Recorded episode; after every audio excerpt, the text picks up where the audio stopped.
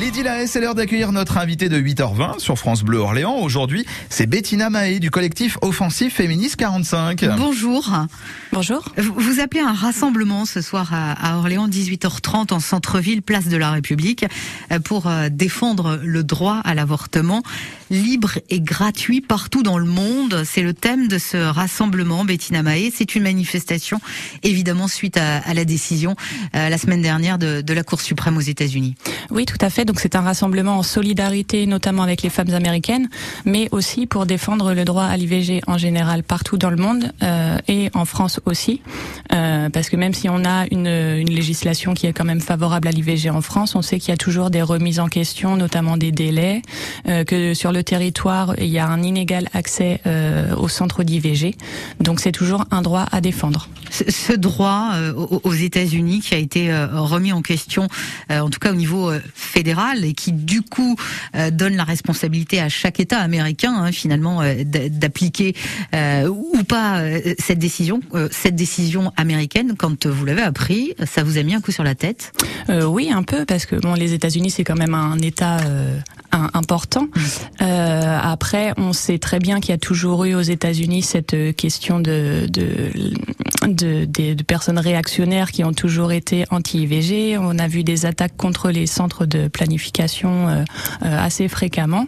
Donc c'est vrai que ça nous a un petit peu refroidi. Vous pensez qu'en France, justement, il y a ce risque d'un retour en arrière, véritablement ? Actuellement, ce qui nous fait un petit peu peur, c'est qu'il y a notamment 89 députés du Rassemblement National qui sont entrés à l'Assemblée Nationale. On sait que ce sont des députés au niveau européens qui ont voté contre l'IVG pour les femmes en Europe. Donc oui, ça fait peur. Et dans certains pays d'Europe, voilà, il peut y avoir une remise en question plus importante, plus marquée que chez nous. On pense notamment à la Pologne. Voilà, en Pologne, il y a eu des restrictions. Enfin, l'accès à l'IVG est vraiment très restreint. On l'a vu aussi là avec l'invasion de l'Ukraine, des femmes qui ont quitté l'Ukraine et qui arrivent dans un pays où il n'y a plus le droit à l'IVG, un droit qu'elles avaient avant. Donc ça, c'est problématique. Et hier, Elisabeth Borne est allée au siège du planning familial. Elle a redit l'importance de protéger le droit et l'accès à l'avortement en France. Ça vous rassure un peu ?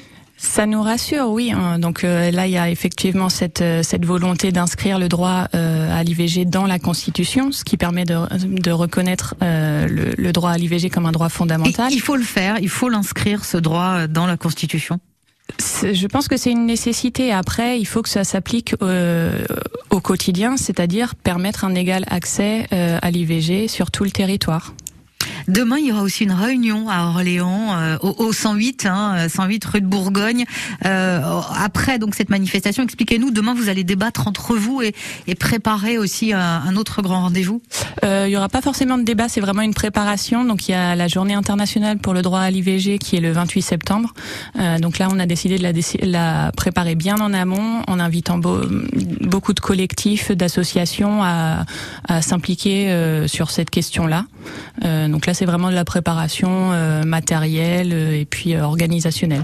D'accord. Vous dites aujourd'hui méfiance, finalement, avec ce qui se passe aux États-Unis, avec aussi quelques voix ici en France qui pourraient être tentées finalement d'une remise en question. Voilà, prudence et continuons de nous battre. C'est ce que vous dites aux femmes aujourd'hui. Oui, c'est ça, exactement. Merci beaucoup, Bettina Mahé, pour ce collectif donc Offensif Féministe 45 et ce rassemblement 18h30 place de la République ce soir à Orléans. Bonne journée. Merci.